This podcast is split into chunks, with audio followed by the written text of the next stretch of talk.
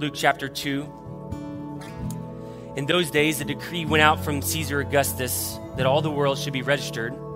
This was the first registration when Quirinius, the governor, was the governor of Syria. And all went to be registered, each to his own town. And Joseph also went up to Galilee from the town of Nazareth to Judea, the city of David, which is called Bethlehem, because he was of the house and the lineage of David, to be registered with Mary, his betrothed, excuse me, who was with child.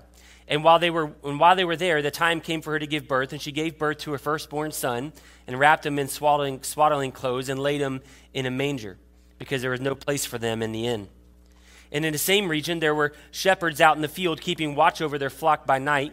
And an angel of the Lord appeared to them, and the glory of the Lord shone around them, and they were filled with great fear. And an angel said to them, Fear not, for behold, I bring you good news of great joy that will be for all people. For unto you is born this day in the city of David a Savior who is Christ the Lord. And this will be a sign for you, and you will find a baby wrapped in swaddling clothes and lying in a manger.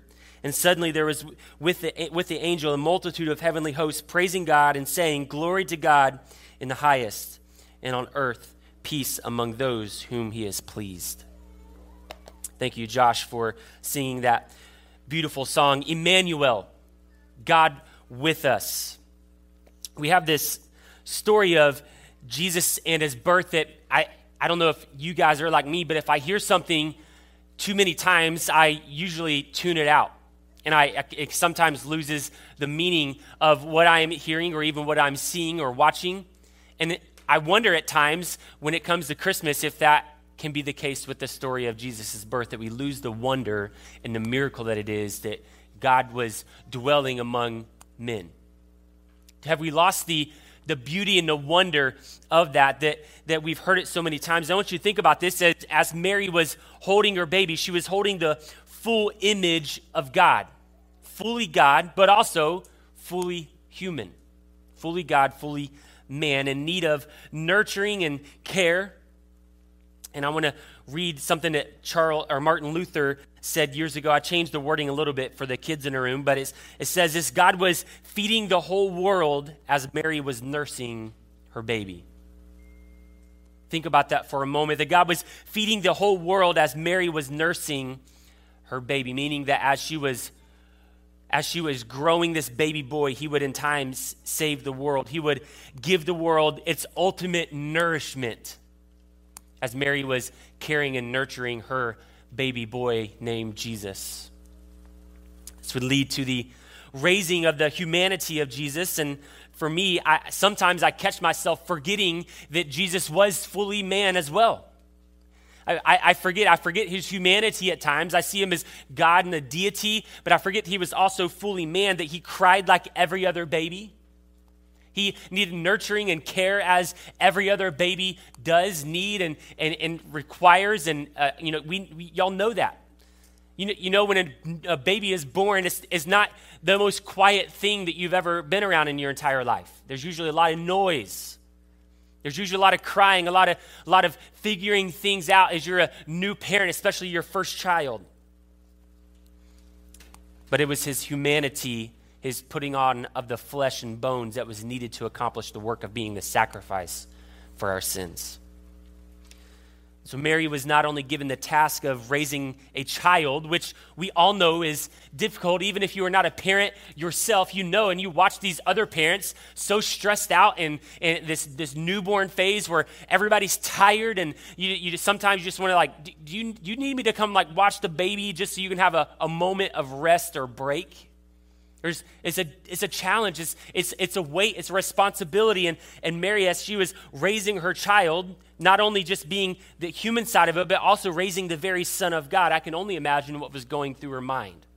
I know for us, in our, the reality is that you know, we, have, we have the Bible, we have scriptures, and we have parenting guidelines, and we talk to people that were parents before us, and we try to get wisdom and all those things.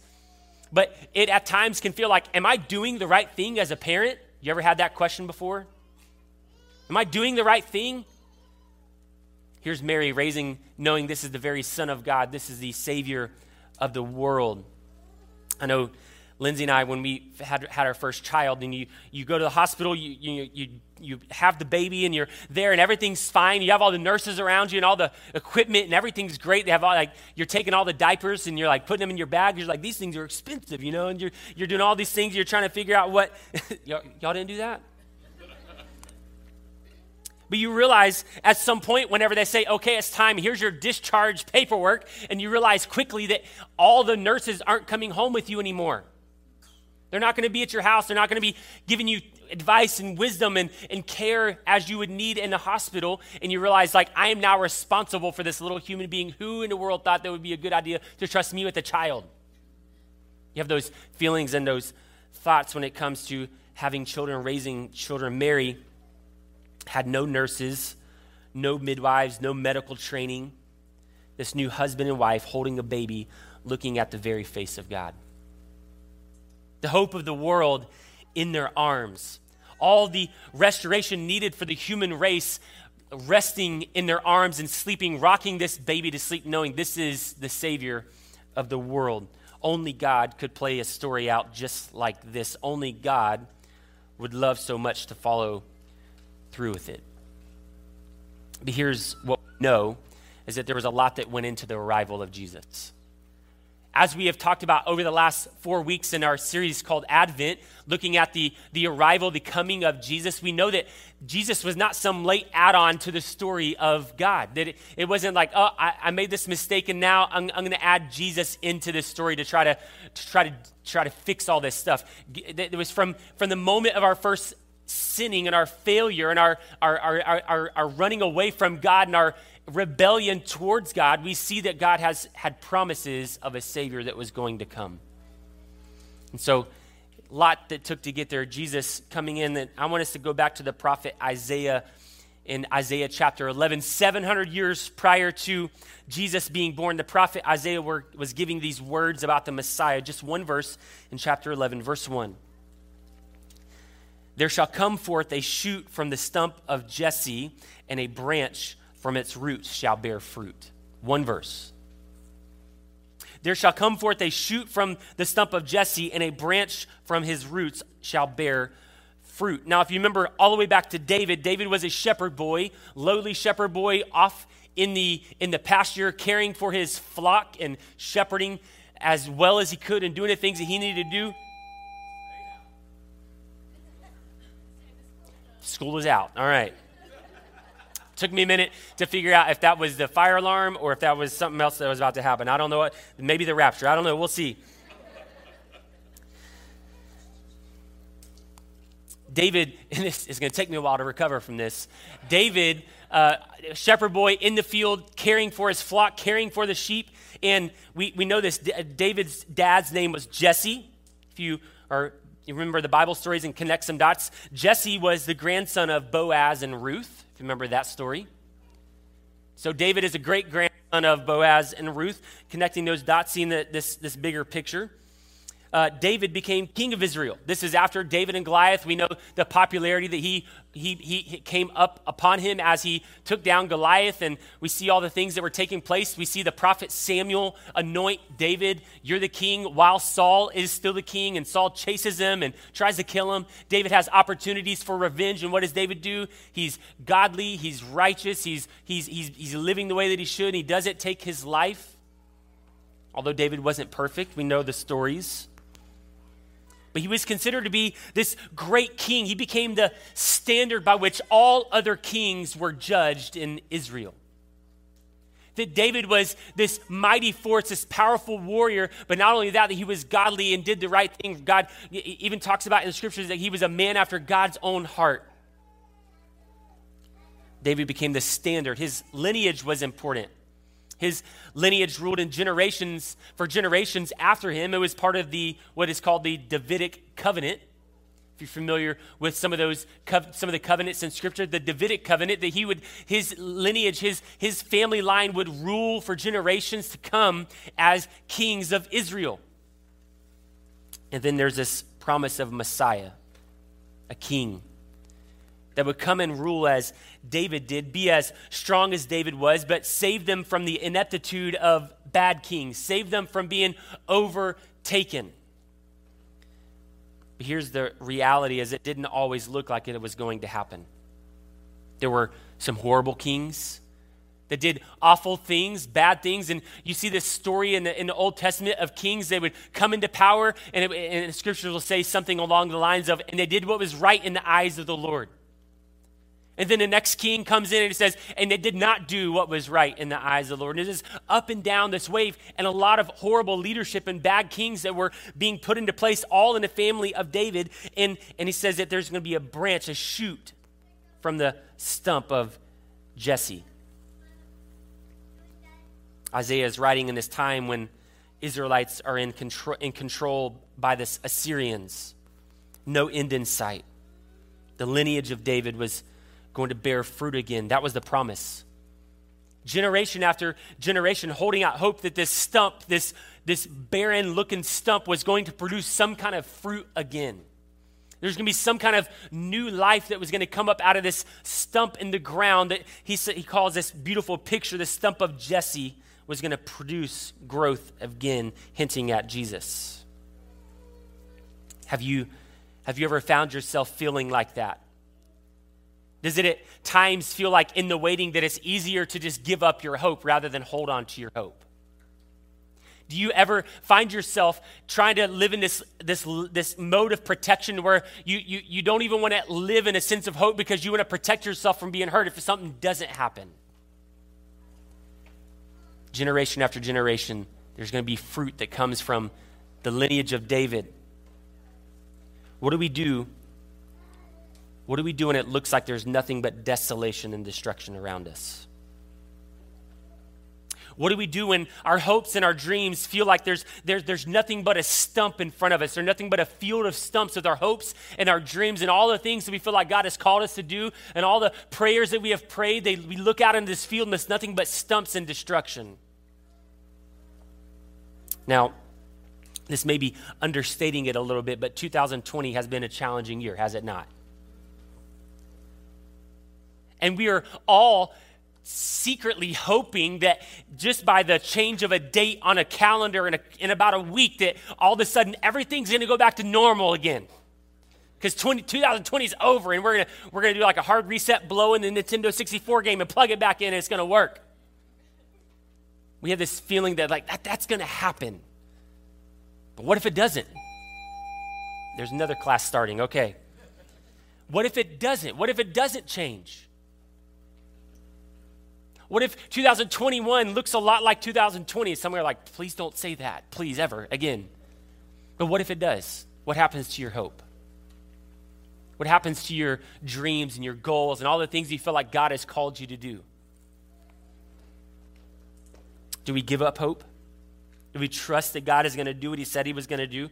And I think one of the things in 2020, one, one good thing that has done it, it has shown our true selves at times as much as we might not want to admit that that's our true self, the, the real nature of ourselves coming out. It's revealed how comfortably we live our lives and how much we enjoy our comfortable lives, right?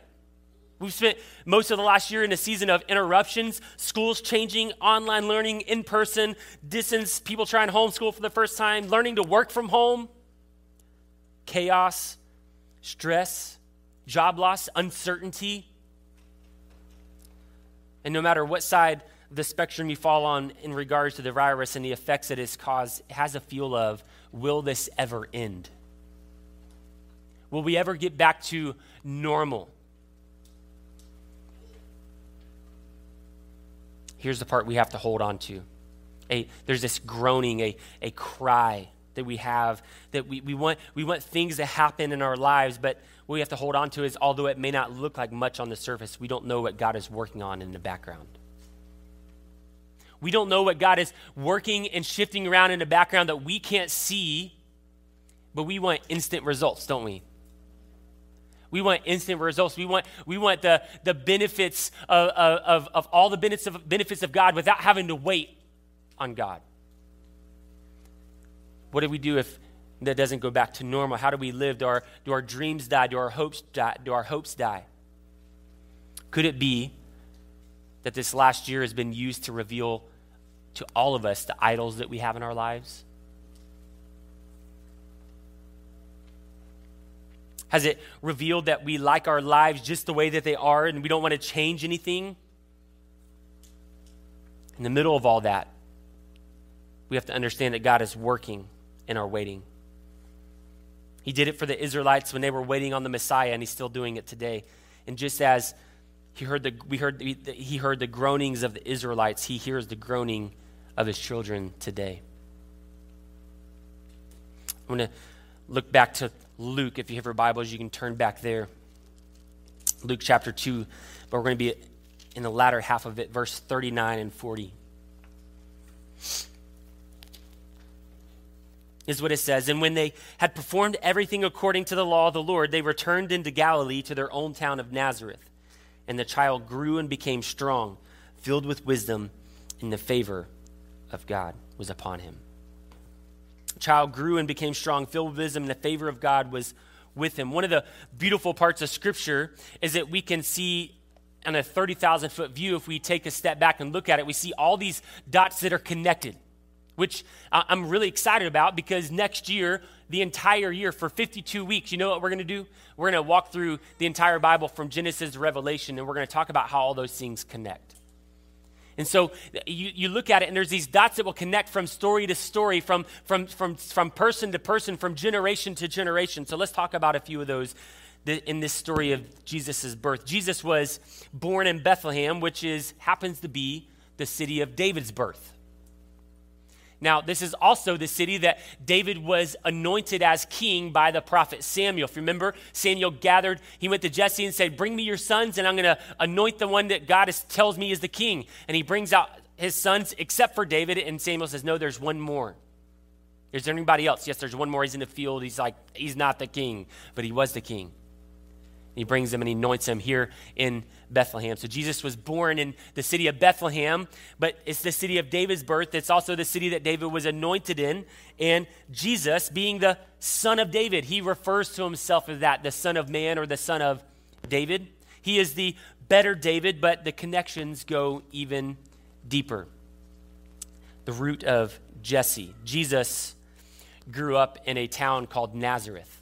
One of my favorite memories from my Israel trip was going to they have an old town Nazareth. That's not the it's not like this isn't the city that the town that Jesus lived in exactly. Uh, but they have, they've remade this town and they, they show you how, exactly how Jesus would have lived in his time in this little town, farming, agriculture, very lowly working class town. Not this high, powerful, strong place that you think a king would come from. It was unexpected. In this town of Nazareth, remember they fled to Bethlehem to be to, for Jesus to be born. He goes back to Nazareth. And the city of Nazareth is, like I said, just small, un, un uh, I guess, this small town out in the out in the country, and it's like, wh- why in the world would, would a king come from here? He's supposed to come from this this this really high class, strong lineage. Although they didn't know that David, Jesus was coming from the lineage of David. Here's, here's the connection I want to make. The Hebrew word, the Hebrew root word for Nazareth is Netzer, which means sprout or branch. The son of David, the root of Jesse, as Isaiah says, living and growing up in a city that means root or sprout. 700 years later, that the prophet Isaiah says, soon there's going to be a, a, a, one that comes from the stump. There's going to be a sprout from the stump, or the root of Jesse, and it's going to be the Messiah. He's going to be the one that's going to rule and reign over not just us as a people, but the world. 700 years later. Look at verse 40 again to renew our minds here. And child grew and became strong, filled with wisdom, and the favor of God was upon him. Now, what we have to understand is Jesus did not come out of the womb bossing everybody around and ruling and reigning. He did not come out like Boss Baby, if you've seen that, if you have children. He did not come out in a suit and leading the people, and here's what we're going to do. No, he came into this little town, born of a virgin, Mary and Joseph, this newly married couple, and they raised him. Says that he grew in stature and wisdom as other children do. So even after the birth of Jesus, eh, even after the, the arrival of the Messiah, what was there was a sense of waiting. There's that word again, waiting. That we don't like, but it's the reality of life and knowing that God does not work in our construct of time. He's saying, no, there's this waiting even after the birth of Jesus. Because he had to wait for the time, his time was to come to accomplish what he came to do. And here's what I want you to be reminded of this morning. Josh, you can come. Is that Jesus' birth reminds us that even in the waiting, God is working even in our waiting, even though that is challenging and difficult and it may not look like much, that God is still working in our waiting. That when we look around and it looks like a field of stumps and destruction and desolation, and it looks like a lot of confusion and a lot of frustration, God is working in our waiting.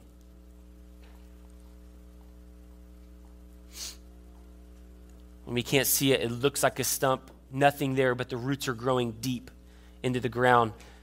Looks like nothing is there, but there's life that's growing on the inside of the stump. You may not see it right now. Here's my challenge and encouragement to you keep holding out hope. Keep holding out hope. R.G. Lee said this about Jesus and his birth. In Bethlehem, humility and glory in their, in their extremes were joined born in a stable, cradled in a cattle trough, wrapped in swaddling clothes, the clothes of poverty. No room for him who made all rooms. No place for him who made, who made and knows all places. Oh, deep humiliation of the Creator, born of the creature, woman. But in his descent was the dawn of mercy. Because we cannot ascend to him, he ascends to us. The story of the birth of Jesus is a story of grace and mercy. That God Himself would come in flesh and person, in full human form, as a baby, to come to this world to radically change and revolutionize not just the religious system, but the world as a whole.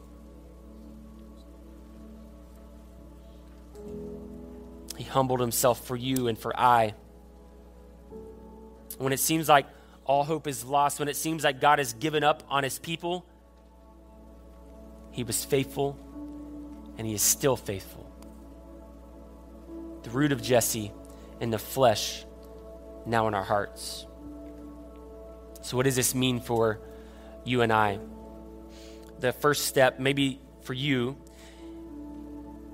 Maybe the first step for you is just putting your trust in Jesus for the first time. You could be here in person or you could be watching online with us. And your first step is just you're, you're hearing all this stuff and you're thinking, I, I don't understand everything that you have talked about tonight, but I, I do know that I'm in need of something bigger than myself, and you're bigger than myself, and you're understanding that you are in need of a Savior. And so today, your first step is just putting your trust in Jesus and deciding to follow Him and, and, and living your life for Him. And it's as simple as that. It's just saying, Jesus, I trust you. I put my trust in you. I'm going to follow you. But for the rest of us in the room, those that are followers of Jesus, it's looking out at the stumps. It's looking out of the field of dead dreams and dead hopes and wondering if anything is ever going to take place when I look out in this open field of a bunch of stumps and is trusting that Jesus is still going to do what he said he's going to do. That he was been faithful to his word all the way from Genesis 3:15 to the birth of Jesus, and he's been faithful to his word from then until now. And it, when we look out, it may not look like much, but Jesus is working in the background, and eventually there's going to be some growth that's going to take place in some of those stumps, and you're going to start to see some answers to your prayers. A wayward child, a a dream unfulfilled, a prayer that was never answered, trusting that Jesus is going to bring it to pass.